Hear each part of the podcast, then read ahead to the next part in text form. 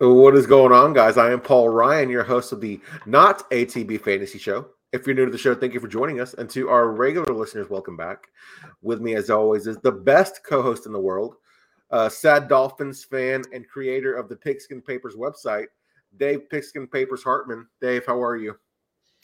I'm doing well, Paul. Um, I probably watched a little too much football this past weekend with with six games, only one of which was a, a good game, but that didn't stop me from watching most of the action. Um, but I've recovered from that, and I'm, I'm looking forward to another jam-packed weekend of uh, of NFL football. It's also, and we'll get into this, just been kind of a crazy week with all the the big coaching news too. So it's been a lot to digest for football fans, um, and uh, has kept my mind very busy thinking about the NFL. How about you? How's your uh, how are you doing after the Cowboys loss? Uh, and uh, what's going on?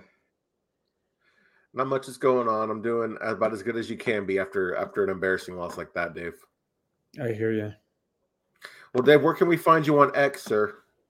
Yes, um, I am at Pigskin Papers. Both of those P's are capitalized, and my website is thepigskinpapers.com. I haven't written anything since the end of the regular season. I'll probably um, write some stuff after the divisional round and then leading up to the Super Bowl. How about for you, Paul? Where can people find you on X um, and how can they get out your content?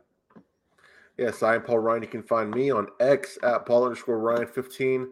You can find all my content these days either on YouTube or on tw- or streaming on Twitter across the Cowboys. We will still we're going to be uh, after the playoffs transitioning into our offense or excuse me off season uh, content where that's more guest focused, where we bring on fans to do mock drafts and to talk about the relationship with the Cowboys and all sorts of fun things. So I'm excited for that. Excellent. All right, Dave. Well, here we are after what turned out to be an unpredictable and wild wild card weekend. Tonight, Dave and I will be recapping the games from this past weekend and previewing the divisional round. Uh, Dave, this weekend was bittersweet for both of us as both their teams were eliminated in the first round. We'll start off with your Miami Dolphins. Uh, Dave, when you look at the Dolphins and after all the mounting injuries during the season, a collapse was bound to happen in Miami. Do you hold their playoff performance against the players and coaching staff? Well, that's a good question. Um, first of all, I don't think it was bittersweet. I think it was just bitter for both of us, with both of our teams uh, losing and losing convincingly. Um, and you know, it was kind of we were talking about this a little bit before we came on the air. It was kind of a in a lot of ways, the Cowboys and Dolphins had similar seasons. They were both kind of early season juggernauts, um, and you know, scoring a ton of points.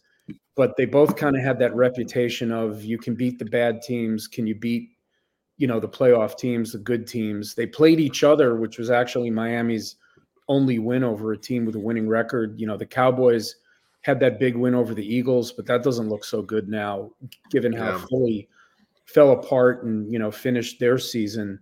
Um, and then both teams flame out in the first round uh, and and have questions about their coach, their quarterback, and everything else. And we'll, we'll get into all that. I mean, I think you know it was a disappointing finish for the Dolphins, not just losing that playoff game at Kansas City, but the fact that they you know had a three game lead in their division, which they blew, um, which caused them to be playing you know, in in 10 below temperatures instead of a home game in 70 degree 70 degree weather, which they're more um, I think built for um, in Miami. Um, you know, I think it was a whole team kind of I won't say collapse, but um, you know, they had a million injuries on their defense, and actually their defense played okay on on Saturday.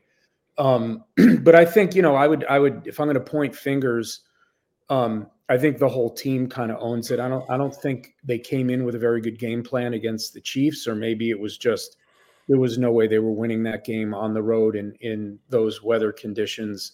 Um, you know, Tua's now 0 and 5 in NFL games or, or, and college games, I think, combined where the where the game time temperature was below 45 degrees. Um, but you know, they they lost a lot of a lot of key players um, on both sides of the ball down the stretch. But you know, their last four games um, after they beat the Cowboys, or their last three games, they played, you know, the probably the three best teams in the AFC in the Ravens, the Bills, and the Chiefs, and they and they couldn't beat any of them. And even worse than that, I don't think they scored a point in the second half in any of those three games. They might have kicked a field goal against the Ravens. I can't remember.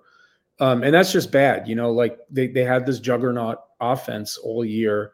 And yeah, they were without Waddle and Mostert for two of those games, but they really couldn't get it done. And you know, we'll we'll get into this a, a little later, but um, you know, I think they have a real question of, about what to do with Tua, who has his option year next year. Um, you know, led the NFL in passing yards, but as a Dolphin fan, I you know, I felt good about him at times this year, but he really didn't come through in in in any big spot um, other than week one. Um, you know, where he rallied them against what turned out to be a, a pretty bad Chargers defense. So you know they had a better season than last season, but but the same result, losing in round one. Um, and I would just put it on really the whole the team and the staff for you know for for not just the losing the Chiefs game, but kind of why they were even playing on the road when it looked like they had a stranglehold on their division a month ago.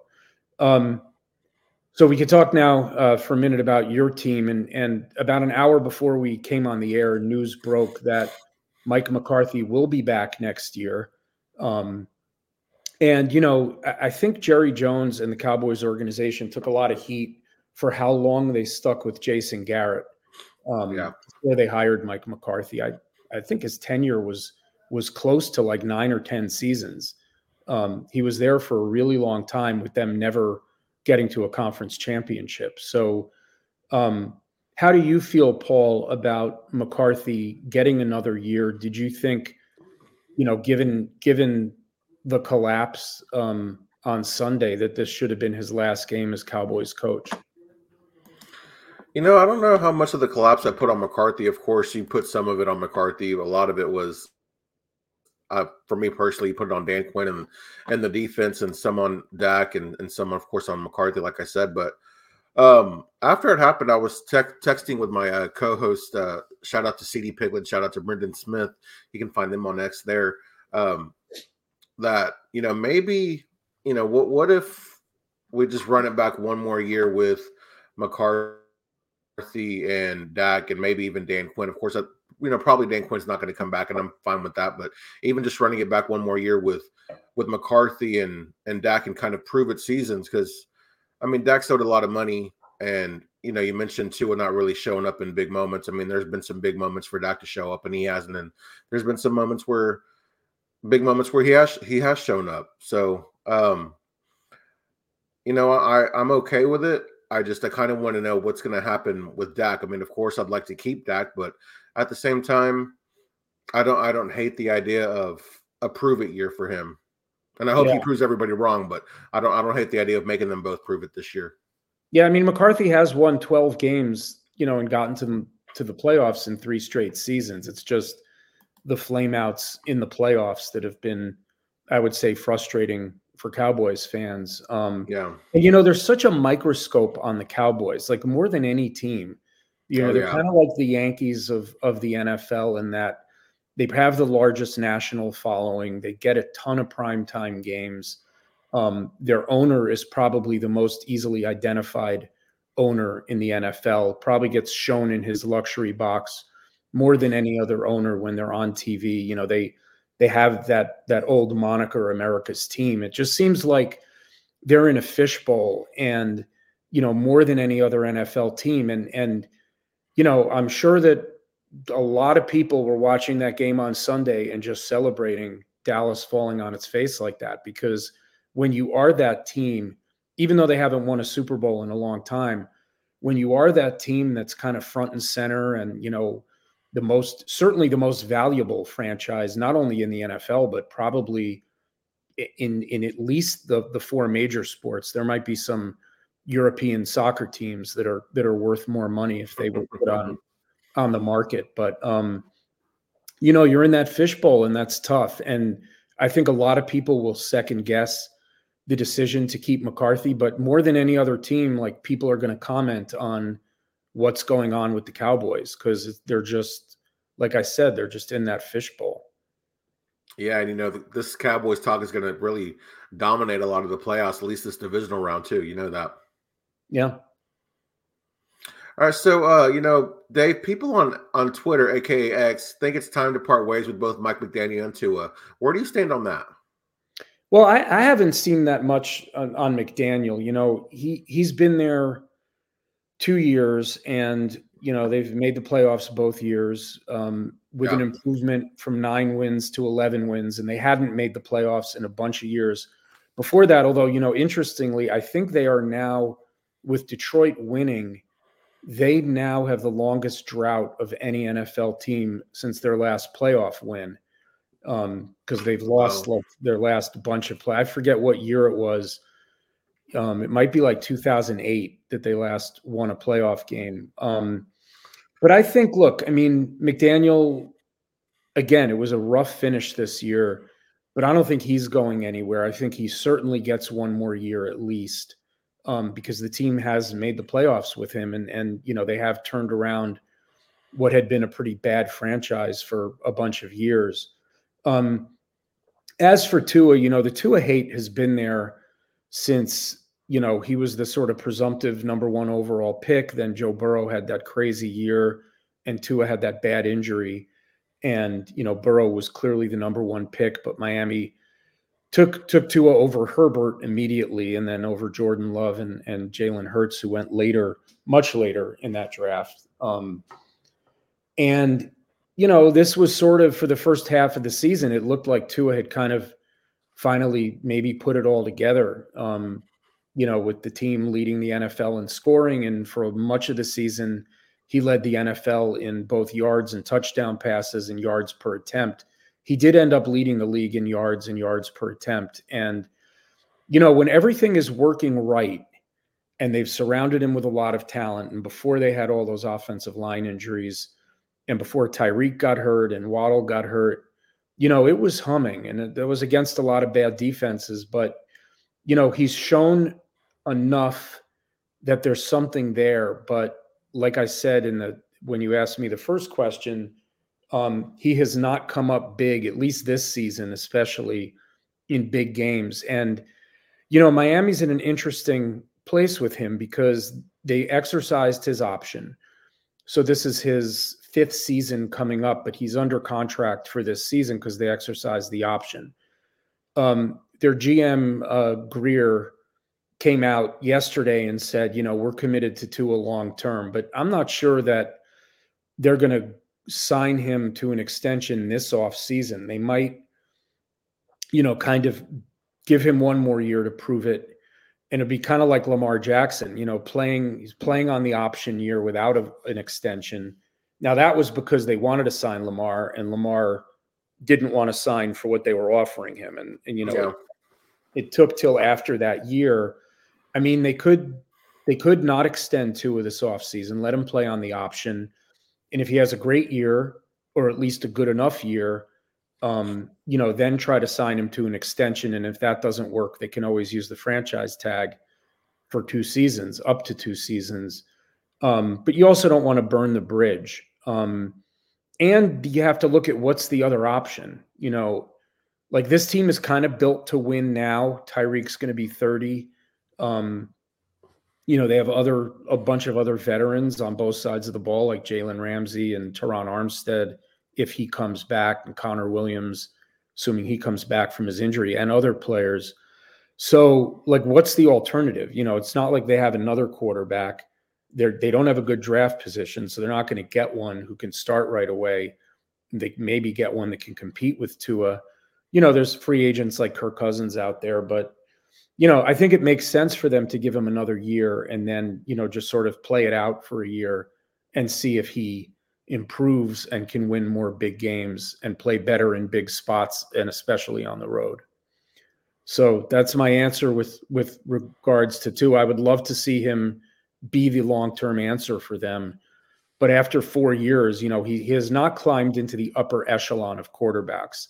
He's kind of in that second group you know, with with Dak and and some other quarterbacks, um, and unfortunately not, you know, hasn't climbed into that top group. Yeah. Um, we'll, talk about your quarterback now because I just mentioned him. He's kind of in that in that same tier. He's just older, um, and he wasn't a first round draft pick, so he was, um, you know, Dallas got got lucky hitting it hitting it as big as they did with. He was a fourth rounder, Dak. Yes, sir. Fourth round. Fourth, so that that's they did really well there. Um, you know, he, he's coming off the best season of his career, but he he kind of failed when it mattered most, and his pick six probably ended any hope that Dallas had and of of making that a game. Um, yeah. He has a cap hit of fifty nine million dollars this year.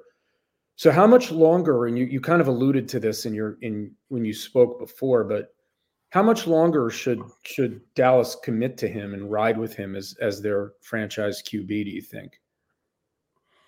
I don't know. It's you know, like I was saying earlier, that with McCarthy coming back, I mean, do you just if it fails again, if there's another first round playoff exit, or if there's uh you know, if they make it to the NFC Championship game and they lose, I think you run it back, and I think that would be enough to say, okay, Dak, you know, Dak is taking yet another step after having a MVP season and a game that you look at that Green Bay game, it almost feels like fluky. Like I think if those teams were to play ten more times, I think Green Bay maybe wins one, maybe two.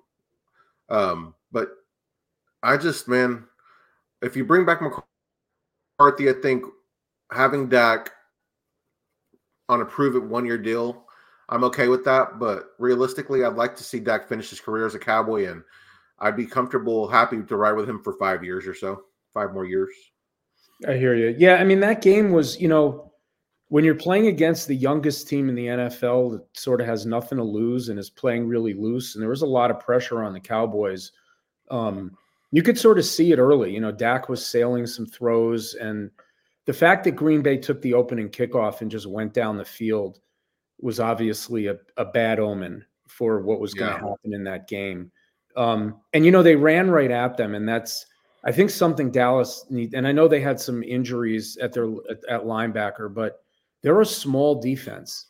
Um, mm-hmm. Um, you know, they're kind of a small speed defense, and when they get behind in games, and teams, you know, can kind of game script run at them. You know, Dallas had a lot of blowouts this year, so they had a lot of games where, you know, they were up early, especially at home, big, and teams had to throw, and Parsons and Lawrence and you know the, the pass rushers could just pin their ears back and go after the quarterback and the safeties and corners could just you know sit in zone and and you know intercept passes or break up passes um, but when they fell behind in games and you saw it in the buffalo game and you saw it in this game and their defense is on their its heels and it's a small defense they kind of got pushed around pretty bad i thought um, you know by aaron jones in that in that running game but anyway like you said i mean it, anything can happen in one playoff game, and we'll we'll get into that when we preview the coming round. So let's let's shift now to recapping some of the other games from this weekend. And it wasn't all bad news in the state of Texas because while Dallas was giving up 48 points um, across the state, the the, the uh, I guess it was the day before. I'm losing track of which game was on which day. Yeah, it was the it was the day before um, you know, the Texans and CJ Stroud went up against one of the best defenses in the NFL and, you know, put 45 on them. I know they had two pick sixes, so there wasn't quite 45 on offense, but, you know, Baltimore and San Francisco clearly the the the two best teams um, in the NFL, or one would think so. But you know, are, are the tech do the Texans belong where they are right now? Like, are they right at the top of that next group of teams with the way they've been playing down the stretch? I mean, when you look at CJ Stroud prior to losing Tank Dell, and um, I think he's missing a couple of offensive linemen. I mean, he he had the Texans looking like you know one of the better teams in the in the NFL, and we, we saw what the Texans looked like without him. And then he comes back, he gets them back into the playoffs after I don't know maybe three or four year hiatus. You know, of course, we know what happened with Deshaun Watson and everything, but I mean, I think they belong. I think CJ Stroud is that good. DeMeco Ryans is that good. Is that we're seeing a, a, very special talent in CJ Stroud. I mean, I think he he's looking like he's going to be in that tier one with with a Patrick Mahomes, Joe Burrow. He he looks like he he belongs in that tier. And DeMeco Ryans looks like he might be the next, you know, really good young young head coach in the league. Yeah, I think all. I mean, I I think with with all due respect to Puka Nacua, I, I think C.J. Stroud has had the best rookie season I've seen since like Randy Moss. Like you know mm. what he's doing. You know, Moss had like 17 touchdowns as a rookie, um, and he didn't even start every game. Um, but Stroud's just been unbelievable. Like, I mean, to do that in a playoff in his first playoff game um, after the regular season he had, it's it's just really impressive. And if you're the Panthers, I don't know how you can even watch this without just throwing up every every time you see CJ Stroud drop back to pass. I know like things could change. Maybe Bryce Young gets better and you know in a better situation, but man, uh, that looks like one of the all-time, you know, like when Michael Jordan went third in the draft, you know, just one of the all-time whiffs.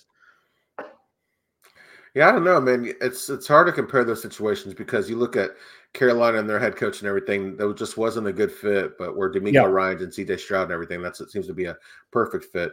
Uh, let, us talk about another really good team, or you know, a really good quarterback rather. That's Kansas City Chiefs and Patrick Mahomes. Kansas City's offense, man, has been kind of inconsistent all season. Their their defense has really been the the uh, the strength of that team this season. You know, carrying them to the playoffs. But you know, you look at Mahomes and Pacheco and Rice; they played really well in that playoff game, leading them to victory. Uh, is this offense starting to click? You think? I'm going to say maybe. Um, you know, it's it was such a weird game because of the weather and because yeah. Miami's defense was so injured. I mean, they they had two street free agents as their edge rushers, right? They had Melvin Ingram and Justin Houston, you know, instead of Bradley Chubb and Jaelan Phillips. And they were without Xavier Howard and they were without Jevon Holland and they were without Jerome Baker. Like they were, I mean, Fangio, they did a good job um, because they kept holding Kansas City to field goals. Yeah, yeah. Um, and so that's what I'd be a little concerned about if I'm looking at at the Chiefs, and you know, look, they can run the ball.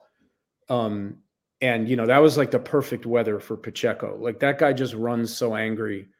Um, and it was cold. You know, no one likes the contact when it's like that, and and he's a punishing runner. Rashee Rice is really coming along um, and looks like he could be a number one receiver. Kelce yeah. had a good game too. I think Kelce had like seven for seven, seven and they didn't drop passes, which was weird because you know, no team has had more drops this year. And you would think in that weather, guys, you know, Mahomes throwing hard, guys would be dropping passes. I don't think they dropped a pass. Um, mm-hmm. So that was surprising. But I'd be a little concerned about how many times they stalled in the red zone um, and settled for field goals. Because against a team like the Bills, um, you know, who they've gone toe to toe with so many times in recent years. I mean, this is, you know, this is the game of the weekend, I think. And we'll get we'll get into that, but um, I'm not so sure their offense is is fully back. You know, they haven't they still didn't look like Patrick Mahomes and the Chiefs. I mean, that that Dolphins team is a team they could have with all those injuries, you know, they they should have scored in the 30s and maybe if it was warmer they would have. Yeah. Um, so I'm not I'm not fully convinced. That's fair.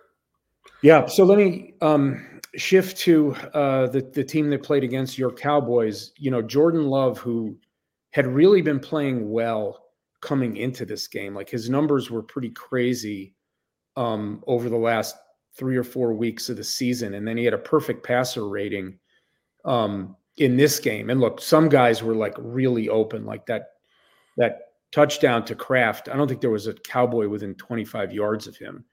But you know, mm-hmm. Love Love just played great. Aaron Jones had three rushing touchdowns. Seven different players had a reception. I think something like four different guys, five different guys had at least 40 yards receiving for for the Packers. They had all kinds of interesting stats like that. Um, was that a product of of good coaching or great game plan, or were they just playing against a defense that just didn't show up? I think you know I don't want to take anything away from from Love and and Jones and and their receivers. Romeo Doubs had a good game. I, I think it really LaFleur just called a really good game against the defense that decided to have the, its worst day on on a bad day. Uh, have have its have a have a bad day on the on the worst time, uh, whatever this however the saying goes. Um, I think it's definitely a little bit of both, but honestly, man, I you know, just the way that they executed that game plan. I mean, Lafleur is uh, he's really earned my respect a lot with this with this season because I don't think a lot of people expected the Packers to do much of anything with Jordan Love and that kind of mismatch of young receivers who all have really good skill sets, but are just inexperienced. And, you know, I don't know what their defensive numbers are off the top of my head or anything, but a defense that doesn't like, you know, probably middle of the pack or, you know, in, in the 20s at least. But for them to come out and do that, that, that says a lot about that team and LaFleur as a coach. Yeah, I was listening to to a podcast, um, and they were talking about how uh, there were like four different times in that game where coming out of a timeout, um, the Packers either scored a touchdown or had like a massive play. And so, mm-hmm. you know, you you you see that and then you look at the coach and say, okay, he saw something, he called right. something in a timeout and it and it worked every time. Um so yeah, I think LaFleur doesn't get enough credit. You know, they had those I mean, they were they were like the Cowboys for a couple years there. They were, you know, and it was worse because they were like the one seed and they were losing playoff games. Um, you know, those two years that Roger was the MVP. I mean, that's the irony in all this, right? Is it Rodgers leaves, they missed the playoffs, Rodgers last year. He leaves, and you know, once again, a guy who's been sitting for three years, like they did with Rodgers behind Brett Favre. Yeah. Um, you know, comes in and not only gets them to the playoffs, but wins at least one playoff game. So, um, you know, it was a win-win for for the Packers and and Jordan Love, and he looks like you know, he looks like the real deal. Now, again, there, there's always a tendency, and I and I try to guard against this, and I'll talk about this more later when we start previewing next week. But there's a tendency to overreact to what you see in the first round of the playoffs.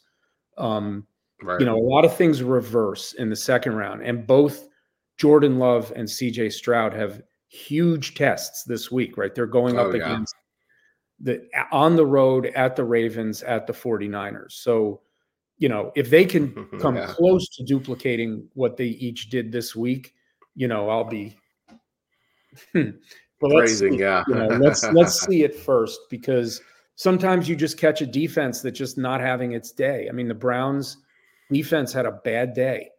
Um, and so did the Cowboys defense. Now you got to credit the offense for that, but also, you know, that there's an element of that that isn't repeatable and and we'll see. Yeah. So uh, you know, sticking with kind of good stories here, Dave.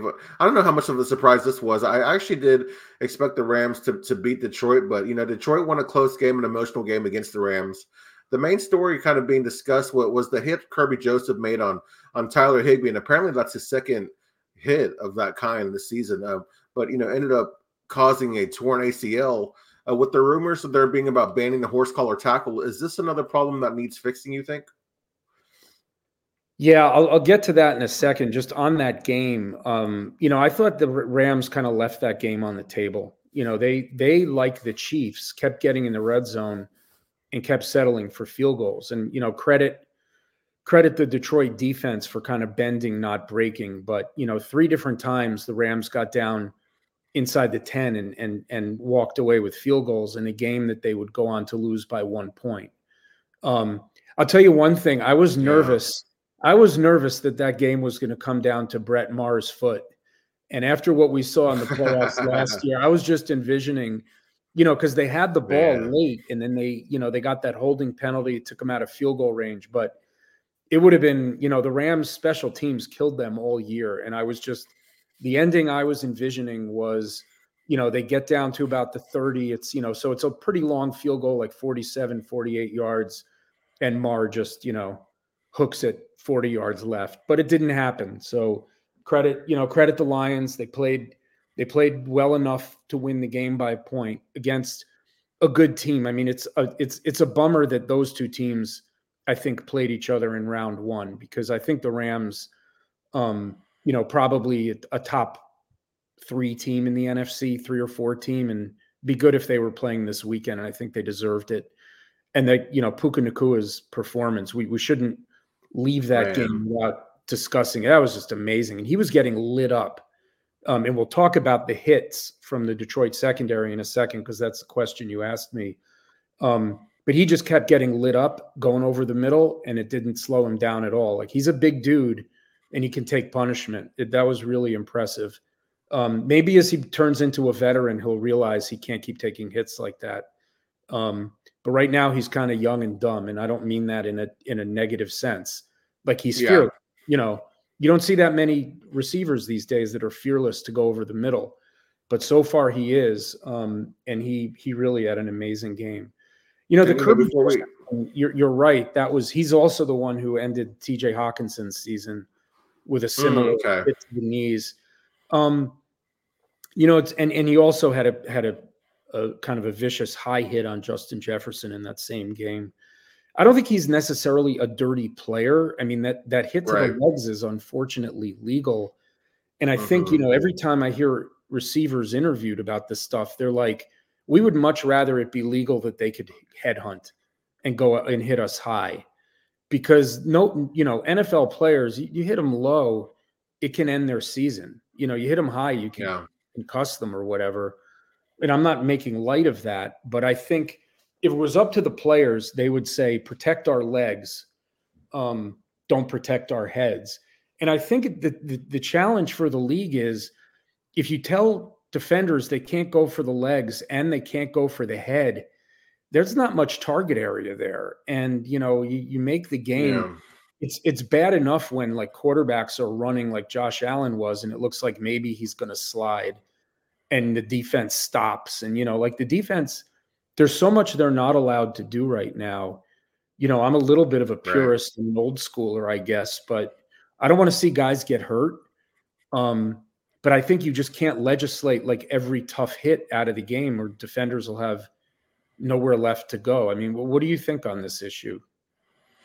No, like you, I mean, it's already so geared toward offense, and there's so many benefits for offensive players, especially quarterbacks, that you know at some point something's got to give. And you know, I don't, I don't necessarily. I think if it were me, I'd rather get hit below the waist. I don't want to get hit in the head. I mean, because I know it's been a long time, but you just think about guys being paralyzed or concussed, and then the damage that it does even after their career is over. You know, the the uh,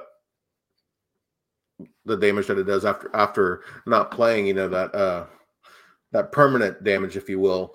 So yeah. um yeah, I uh I don't know how what you can do. I mean, I think you you touched on it perfectly. Like you can't really make any more rules to to help the offense because the defense is already at a disadvantage so much.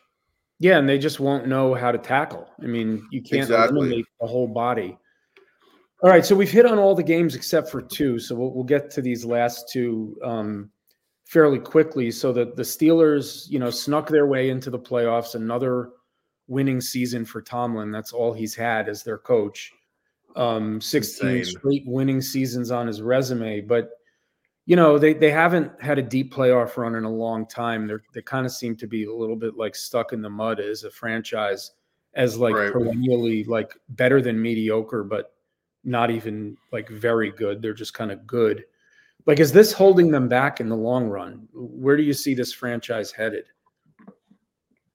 You know, it's interesting because they they win so many games. You know, since Big Ben's retired, Pittsburgh has been looking for his replacement, but because of Tomlin, they either make it to the playoffs or win just enough games to put themselves out of reach to to draft a quarterback of note. I mean, he Kenny Pickett, they were able to draft him in the first round, but there's already questions about him. Of course, they're going to ride with him next season, you know, in 2024, so they say. But it's it's a weird situation because you don't want to ever encourage your team to lose, but at the same time, we, we've seen when a team does kind of decide to to tank a season to give them chance to give themselves a chance to draft a what could be a franchise quarterback. I mean, you look at what the Texans were able to do. You look at what the Bengals were able to do. Of course, I think those franchises had a couple of bad seasons, but I think that's what what Pittsburgh needs to do. I'm not, you know, they don't need to part ways with Tomlin, but I think they, I don't know how they can go about being bad while also letting Tomlin be the coach that he is. Yeah, and and you know, you look at the division they're in, and it's not, you know, it's probably top to bottom the strongest division in the NFL, and certainly going into next season. Um, you know, if the Browns can stay healthier than they did this year, the Bengals get Joe Burrow back. The Ravens are who they are, and now they've got Lamar locked up long term, and he's you know the MVP this year, um, and playing his best football, or or maybe 2019 was better, but you know it's not an easy division to like win 10 games in. Um, if yeah. you've got to play those other teams six times, so yeah, I think the Steelers are in kind of a, a bit of a tough spot, and they don't have a quarterback. You know, um, so they're kind of, I think, sort of stuck in the mud a little bit. But most fan bases would take it, you know, because they're in the playoffs and most years and they are competitive. Um, but like you said, it makes it hard for them to ever like really reset. And like, you know, TJ Watt's 29. I think Minkah Fitzpatrick's got to be around that age or maybe even 30. Like the yeah. stars on their defense are getting older. Like I'm not really sure what that team's window is um, to stay like this, but they draft so well and they have such a good system um, that you know it's like just perpetual goodness. Um, yeah, and it, you can't really say that about other teams in the NFL. They're kind of unique in that regard. Yeah, I do kind of wonder. Just stick, sticking with the with the Steelers here. You know, we've seen so many what we thought were franchise quarterbacks either you know not get resigned and sign with other teams or even get traded away. I wonder if they could be players and maybe like the Russell Wilson sweepstakes. I don't know how, how good he is these days, but you know I'd imagine he gives them a little bit more than a Kenny Pickett would. But yeah. you know I wonder what their move would be. They they could always you know try to spend money in free agency as opposed to trying to you know be bad enough to draft a good one. You know. Yeah, it's so not the Steelers' way though. Like I can't think of anytime yeah. they've like brought in a free agent quarterback. Um, I mean, they had been so long. Yeah, they did go after the the uh, franchise QB, Mr. Trubisky. Oh, that's true. top top two pick.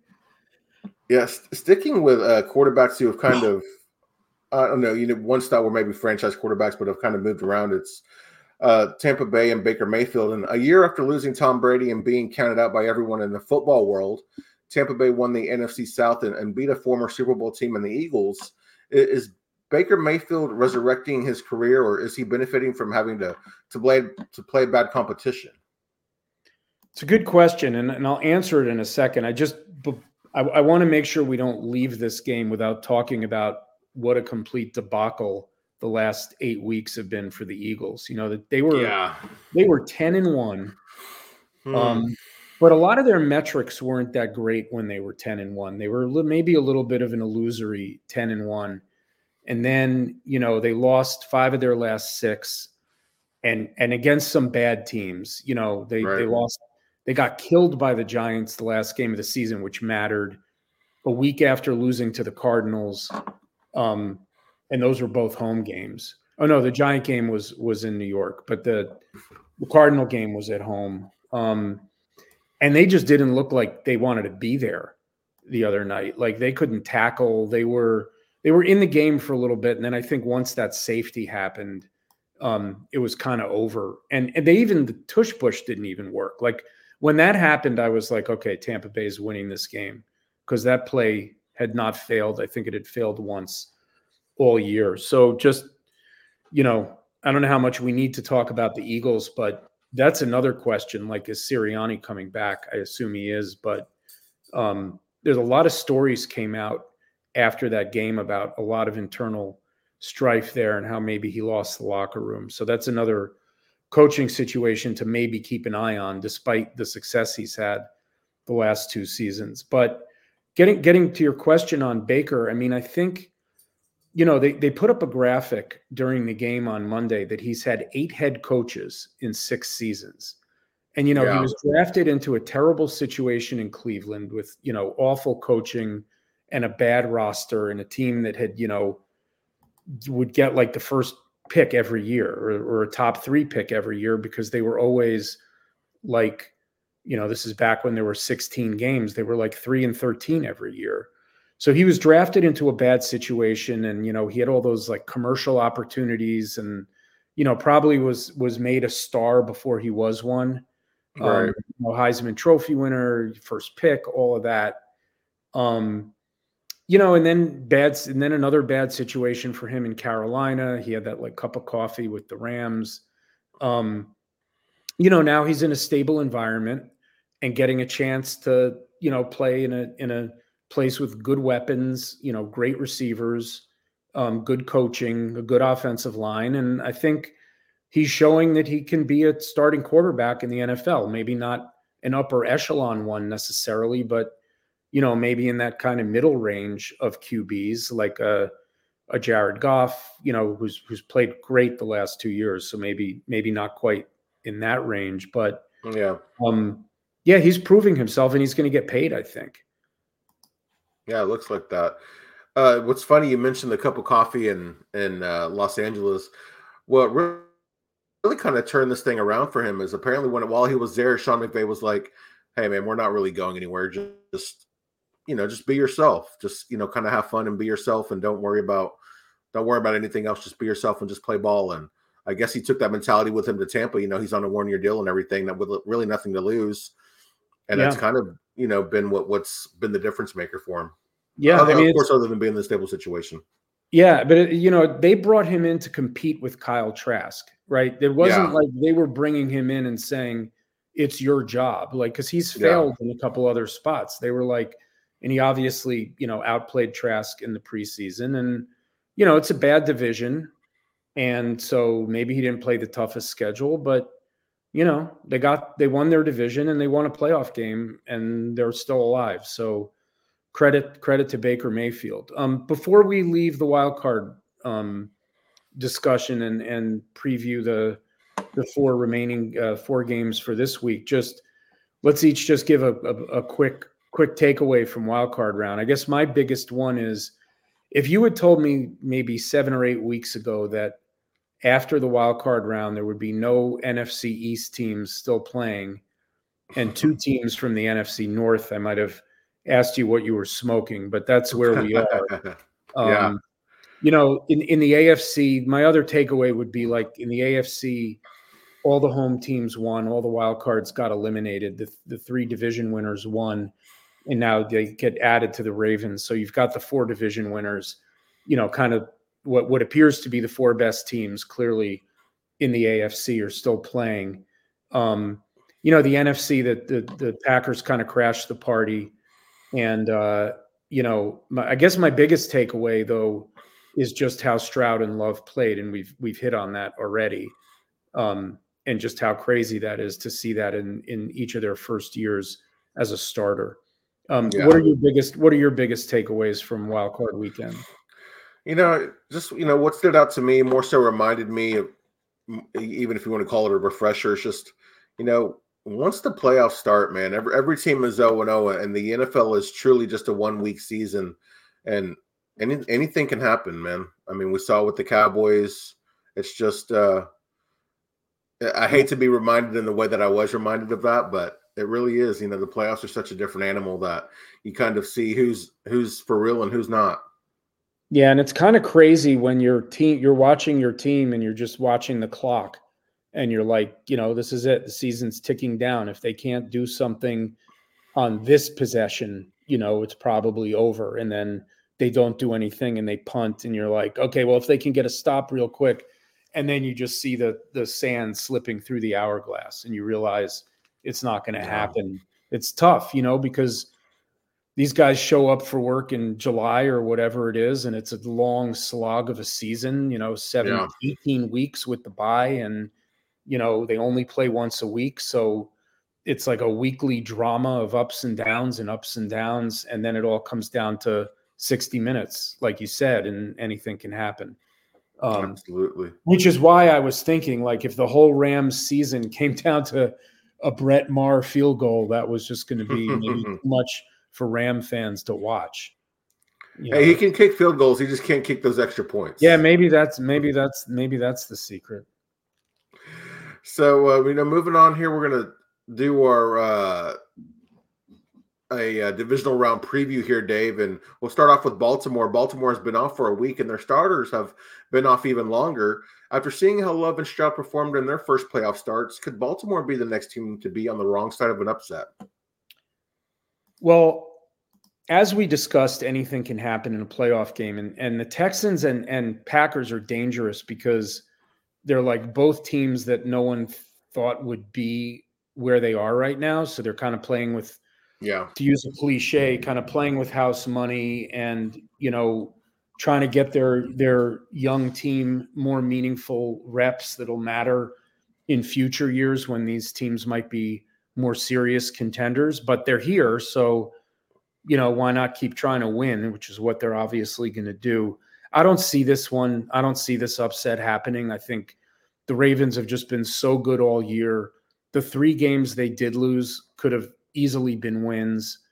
Um, you know, they've they've played a few close games, but at home they've really they've really, you know, kind of demolished some good teams. I mean, they killed Detroit, Seattle, Miami um, in their in their building. These teams did meet in week one which you can probably throw out. I mean, that was CJ Stroud's first game in the NFL.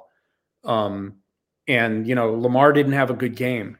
Um, and Lamar has not always been good in the playoffs. He's, in fact, he mostly hasn't been the same player that he's been in the regular season. So I'd maybe be a tiny bit worried about that. But I just think the Ravens on both sides of the ball have just been clicking in a way that, you know, you, you saw it in that San Francisco game and that Miami game um, and the Detroit game, like what they can do against good teams. And uh, I don't see it. Um, hmm.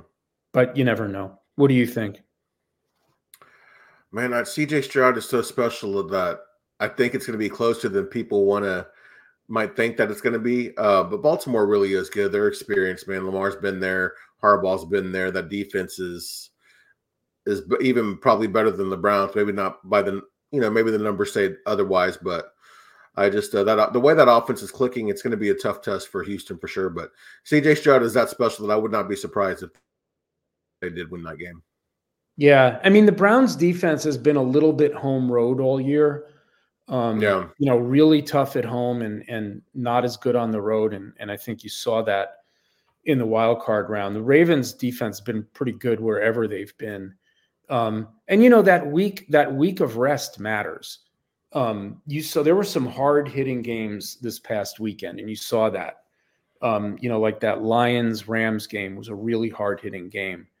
Yeah. Um, and so we'll see if that, you know, if it matters for the teams that didn't play last week um, and you know had a week to rest up and you know everyone's everyone's injured this time of year, right? So getting a, getting that bye week um, has proven to be pretty huge historically. And like I said earlier, um, I really try not to overreact too much to what you see in the wild card round, and especially because there's two teams we didn't see at all, right? So there's no reason to discount the Ravens because they didn't play last week. Um, or or the 49ers. So speaking of the 49ers, um, Matt LaFleur and Kyle Shanahan are going to be meeting in the playoffs for the third time in five years. Um, Man. So do we do we have like a a rivalry brewing here? It looks like it. I know two of those times, of course, were Aaron Rodgers and uh, the Niners got the best of him both both times, if I recall correctly. The you know pretty good pretty good games too. Yeah. Um, I, I remember the like the Blizzard game where it was really low scoring and it ended up being a uh, a turnover on a turnover like a blocked field goal or something yep. that ended up being the difference maker. But I think so, just because really you, you, think about the LaFleur connection with Shanahan, you know, being part of that coaching tree and both of those teams being what with the history of the teams and you know the the Niners being the juggernaut here lately and even the 49ers even I mean not the 49ers but the Packers even kind of being considered juggernauts too and, and LaFleur's time. I do think this is a bit of a rivalry that's starting to brew. What, what do you think, Dave? Yeah, I, I, think so. You know, it's funny because you think of the Packers without Rodgers as a different team. You know, like exactly those other years, Rodgers was there and he was the story of that team, and it was almost like you didn't even think about the coach because they had right. a coach on the field. Um, but you know, very impressive that LaFleur with a new quarterback has gotten where he is. Um, these teams obviously know each other well. Um, and you know the Packers are the youngest team in the NFL, so uh, they you know they are like I said. I mean, I used the cliche before. They're playing with house money that makes them dangerous. Um, but like I think with both this game and the Ravens game, if they're not in it early, if the Packers and the and the Texans are not in those games early, I don't think they'll be in those games.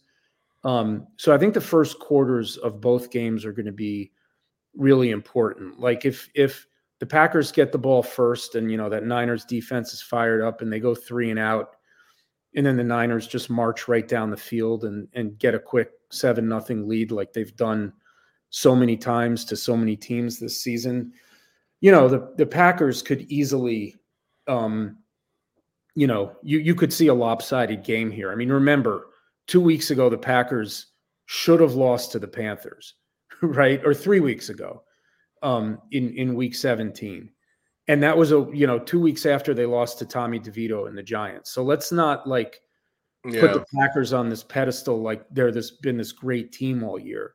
Right, Love is playing great now, and you know they have four. They have four receivers who are either rookies or second year players, who mm-hmm. all look really good and are kind of interchangeable, and create a lot of matchup problems. You know, but their defense has not been good most of the season, um, and yeah. has been you know, pretty victimized through the air. And I could I could just see the 49ers, you know, dissecting them. Um, with the weapons they have. Um, but you never know. I mean, that's why they play the games. And, exactly. you know, it's right now it's zero zero, right?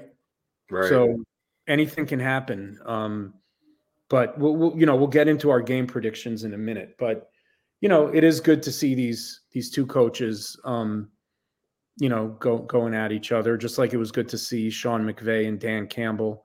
You know, these are like the the top coaches in the NFC, I would say um, those four probably. So um, yeah, I would agree. You know, I agree with that. See, it's good to see the chess match. For sure, for sure. So you know, another chess match. Um, you know, I don't know what, what your thoughts are on Tampa Bay's head coach, but you know, the Jared Goff and Baker Mayfield both being number one picks and have since then moved on from from the team that drafted them and have have had success in today's NFL is team situation more important than ever for quarterbacks, Dave? Yeah, I think so. And it gets back to, you know, comments I made earlier about Baker and the situation he was drafted into, which was way less than ideal with, with a dysfunctional and talent um, barren Browns team. And then, um, you know, you look at Bryce Young this year, which I mentioned earlier, like he had no chance to succeed for all we know, he he is an NFL quarterback. Um, but you know, there was bad coaching, and they made a coaching change in the middle of the season. His best receiver was Adam Thielen, who's you know like a 33 year old cast off from the Vikings. Um, you know, and then some rookie and second year receivers who kind of weren't really ready. Um, you know, okay running backs, nothing special, not a great offensive line. So yeah, landing spot matters a lot. And in today's NFL, you know, these quarterbacks who get taken in the top five, uh, you know, barring a trade up by a really good team, are usually going to a team that just won like two, three, or four games. So what happened with CJ Stroud this year is is the outlier. You know, more often than not, it's you know the Zach Wilson first year, the Bryce Young first year, or you know the Trevor Lawrence first year, the Peyton Manning first year, the the Troy Aikman first year. You know, you you these even great quarterbacks. Um, now the difference there is a those guys were more talented as, and they proved it, but those were teams that were building the right way and had that like one reset year, and then you know were able to build around that quarterback, that franchise guy. I think landing spot matters a lot um, I think we judge quarterbacks sometimes a little too harshly or a little too favorably without thinking enough about how much of a chance did they really have, or was it, you know, like Brock Purdy's in the perfect landing spot. If you yeah. put him on the Panthers this year, would he be a good player? Ooh, you know, if man, you put Bryce Young, not. if you put Bryce Young you know, drafted him into that 49ers system, would he be a good player? So, oh my God, yeah. You know, I think it matters a lot. You know, that's my my short answer. As for this game, um, you know, I feel I feel good for both of these quarterbacks because mm-hmm. you know they were both much maligned after their rookie seasons, as you know, and in both cases it was like there were guys taken after them, um, where people pointed at it and said, I mean, Carson Wentz went right after Jared Goff, and he had an MVP or what would have been an MVP season, um, where his team won the Super Bowl. So people were like, "Why did you take Goff?" over Wentz. And then in the case of Mayfield, you had Josh Allen and Lamar Jackson later in that first round. And so, you know, you could look at it and say, well, why did you take? And those guys went to much better landing spots um, than than Mayfield did. So yeah, I think it matters a lot. Absolutely, absolutely. Um, so speaking of Josh Allen, and and I alluded to this earlier. I mean, I think this is the game of the week, um, given the history between the Bills and the Chiefs, both regular season where they've played some great games and playoffs where they played, you know, maybe the best playoff game any of us have ever seen um, a couple yeah. years in the divisional round. Um, so they meet again in the playoffs. Um, Allen has yet to beat Mahomes in the playoffs, but interestingly enough, um, this is Patrick Mahomes' first road playoff game. You know, not counting Super Bowls every every year the Chiefs have had, you know, the road has gone through them and all his playoff games have been at home. So the Bills are kind of banged up right now. The Chiefs have, you know, not been the Chiefs that we expected. Do the Bills have enough to beat them? And I just the Bills have been so inconsistent. So have the so have the the uh the Chiefs as well. But the I feel like the Bills more so have been so inconsistent. You look at their defense; it's not not very strong. They've had you know some injuries there as well. I don't know. I just don't know if this is their year. I mean, I like what their offense has become.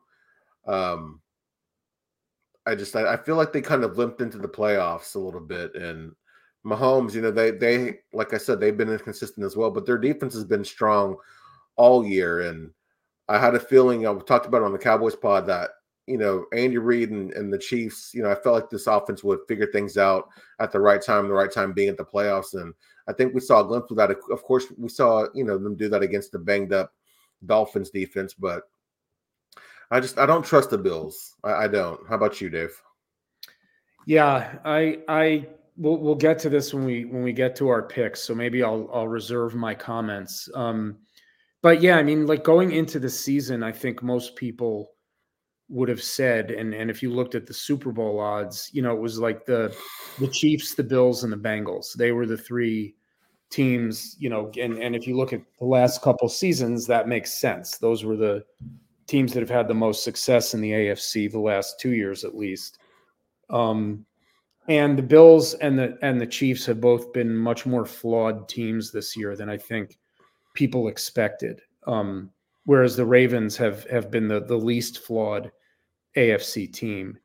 Um, and if the Ravens can beat the Texans, you know, the, the winner of this game that will have to go to Baltimore, um, which I think is going to be a tall order for either of these teams, just given some of the problems they've they've each had this year. So this is the game I'm most looking forward to watching, and I think it's the last game of the weekend.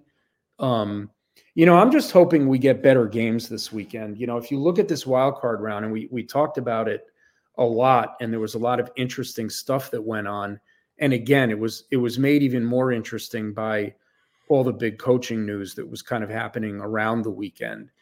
Um you know sort of like the end of an era with guys like Belichick and Pete Carroll and then Nick Saban at Alabama. Like you know these are these have been like pillars of football coaching for the last two decades. Um but then the games were were disappointing. I mean, the only good game yeah. from a viewing standpoint, the only close game was that Rams Lions game, which was a great game. Um, all the other games were, you know, at least one team kind of not in it or playing very sloppy or both.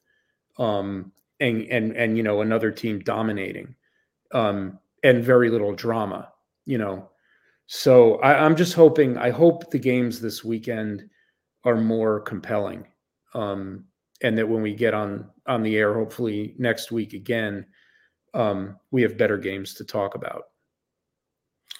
Yeah, you know, this game, of course, is probably going to be the game of the week, but I'm really interested to see Baker and Goff go head to head only because I, you know, I know both of them have been there at different times, but I don't know how how much people really believed in the Lions this year. I mean, you know, they were a feel good story, but don't know how good people really thought that they were. I don't think anybody thought they were going to be this good, and then nobody nobody thought Tampa Bay was going to do anything. That game is intriguing just because it could either be a high high scoring affair, or it could be a blowout. One team just really kind of dismantling the other.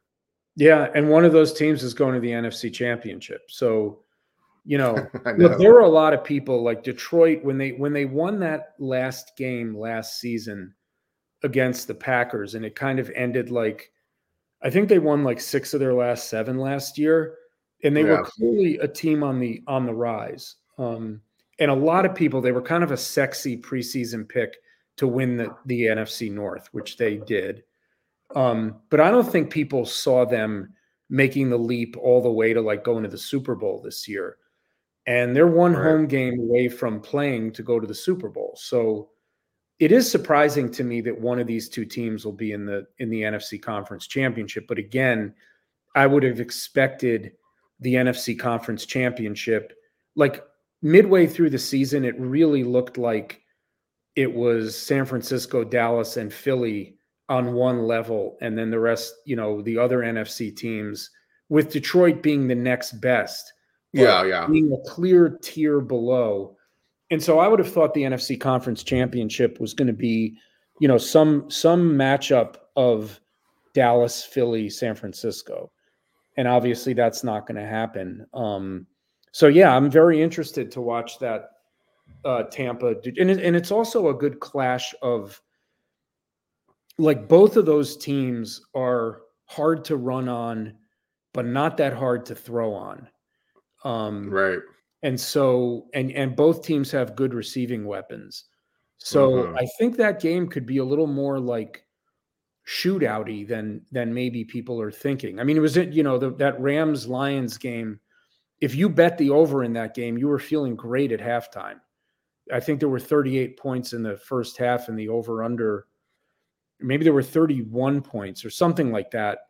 It was a fairly high scoring first half. And then all that happened in the second half was I, th- that's what it was. There were 38 in the first half. The over under was around 50. And then there were only three field goals in the second half. The defenses started playing better and tightened up. But I could see, you know, I could I could see this being a, a little bit of a sneaky shootout. Um, and with both quarterbacks kind of slinging it, which which would be fun to see how crazy would a Green Bay Detroit Lions NFC Championship game be? Yeah, and and and, and that's the only chance we've got for for two teams from the same division, right? Because the yeah. AFC you've got four te- the four division winners, and the NFC you've just got two teams from one division. So yeah, that would be crazy. Um, we'll see if it happens. All right, Dave. Let's uh, let's uh, pick our winners and losers here in these games. Baltimore versus, versus Houston. Who wins this one? I think Baltimore wins this by at least a touchdown. Um, again, I think if it's not close early, it, it it'll get less and less close. You know, Baltimore's had a lot of games this year where they just, you know, they they get a lead and then the other team starts turning the ball over and it gets ugly. Yeah. I don't know that that'll happen, but I think Baltimore wins this one without breaking too much of a sweat. What do you think? I man, CJ Stroud is so good. I hate to vote against him, but as much as I like him and I like what Houston's doing, I like the story. This is probably going to be Baltimore, you know, like by like a by a touchdown, like you said. I, I think Baltimore's too experienced, too good. All right, San Francisco versus Green Bay. Who wins? I don't know. There's no rhyme or reason for this pick, but I just I can see San Francisco being upset only because that's just you know kind of how these rivalries go where you know the team is one team is a juggernaut one team sneaks in it's like we've seen the giants do it i just i, I like LaFleur and I, I, like that offense and i don't know why i just I, I, think san francisco being off might might you know they might be rusty and they might have might do more harm than good. What about you, Dave? You know, as as good as the Packers looked last week, they're the youngest team in the NFL, and I yeah. think I think that's going to show this week. And I think, you know, Jordan Love has been playing great lately. He had a rough stretch earlier in the season. Um, he does have a lot of weapons, um, and everyone's kind of healthy now, finally. And Aaron Jones, like three straight hundred yard games. I mean, I could see, I could see the case for them you know, kind of going back and forth with the Niners. But that Niners defense, um, you know, I think is going to show up, and uh, I think this one gets away from the Packers, and the Niners win by by at least two scores. So um, I'll take mm. them to win pretty comfortably. All right, Pro- probably the right choice there. Well, that's why they play the games. Exactly. Detroit versus Tampa Bay. Who you got? So I'm having trouble picking the next two. Um, you know, this one I'll, I'll I'll stick with the Lions, but I think this is going to be a close game. Um, mm-hmm. You know, as much as the the Bucs, you know, kind of they don't have a lot of great wins this year, um, but they have some good ones, and you know, they they. I know the Eagles were not the Eagles, but they really put it on them last week, and their defense played especially well. Like Philly's defense is terrible. I'm not surprised that Tampa was able um, to score. I do think they'll struggle to run the ball um, against the Lions, but I think they'll have success throwing on them. And uh, I, I, think this is going to be a very close game, maybe come down to the last possession. Um, but I, I, think the home field, I think it's going to be noisy as hell in that dome. You know, these are fans that have waited like three decades for home playoff games. And I think that'll be the difference. I just think Detroit playing at home, having the crowd behind them, um, puts them over the top in a close game. What do you think? Yeah, this is an interesting one too, but I just, uh, you know, I, I try not to not to think about the NFL being scripted and whatnot, but I just have a feeling Detroit that the NFL wants Detroit to win this game. so I'm going with Detroit. Okay, let's hope there's no uh, shenanigans or, or, fix in. And so the last Man, game of the weekend, yeah. last game of the weekend, Buffalo versus Kansas City. Who wins? I'm not going to go against Patrick Mahomes in this one. Man, he's he's got too much experience, too many big wins. Even on the even in his first road playoff game, which is insane. I, still got to go with Patrick Mahomes and Andy Reid. Yeah, I want to take the Bills in this game, but I've just seen too many sloppy games from them this season. Um, too many turnovers. Uh, you know, beating the Steelers last week. That, that's not that impressive to me. And they didn't really. I mean, they beat them fairly handily, but um, I don't know. They they're not getting the ball to Stefon Diggs, and the Chiefs have a good defense. So you know, the the first time they played this year, you know, if if Kadarius Toney hadn't lined up off sides, they probably end up winning that game. Um, these are very evenly matched teams. And like you, I'll go with the Mahomes Reid combo. Um, but this game could obviously go either way. And, you know, if you're the Bills, it's kind of now or never in some ways. I mean, I know Josh Allen's a young player, but, um, you know, I feel like they've had a window the last couple years and they haven't been able to get over the hump. They haven't even gotten to an AFC title game. Um, and so I think this is a, a, really important game for that franchise, but I don't think the Chiefs are going down that easy. Um, so I'll stick with yeah. the Chiefs. All right, Dave, give us your uh, bold call playoff edition, sir. Well, I forgot to prepare one, so my bold call is going to be that part that that Josh Allen's going to turn over the ball at least three times, and that's going to be the difference in that game. What is your oh, bold? Well, my I don't know how ball, bold that is either because he turns the ball over a lot, but I think that's going to be the difference in the game.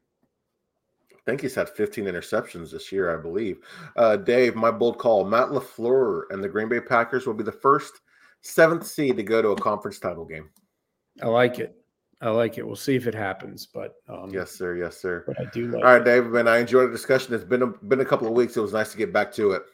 A hundred percent. Thanks for uh, thanks for the great discussion, and I hope uh, I hope folks listening enjoyed the show tonight. Paul, remind everyone where they can find you on X and uh, your content too. Yes, you can find me on not Twitter at Paul underscore Ryan 15. and my content will be streaming every Monday on YouTube and on Twitter. It's going to be Cowboys focused. Uh, you know, of course, the Cowboy season being over, so we'll we'll be talking about the playoffs and any and all relevant Cowboys news. But we will be keeping up to date what's going on in the NFL and, of course, anything Cowboys related. Dave, what about you? Where can we find you on not Twitter, and what can what content can we expect from you? Yep, you can find me on not Twitter at Pigskin Papers. Um, I've taken a little writing hiatus since uh, the end of the regular season because two fantasy columns per week was kind of burning me out. Um, not entirely sure how much off-season content I'll, I'll have. I usually do playoff previews. I haven't done them for the first two weeks, but I'll probably do them for the conference championships and the Super Bowl, and then I'll have some content around the uh, the NFL draft as well. Um, so keep an eye out for for posts from me that uh, that uh, have my content in them. Yes, sir. As always, man, I love your articles. They're always great. So be sure to thank you. I look out for those that. guys. Uh, guys, we appreciate you joining us, and we will see y'all next week.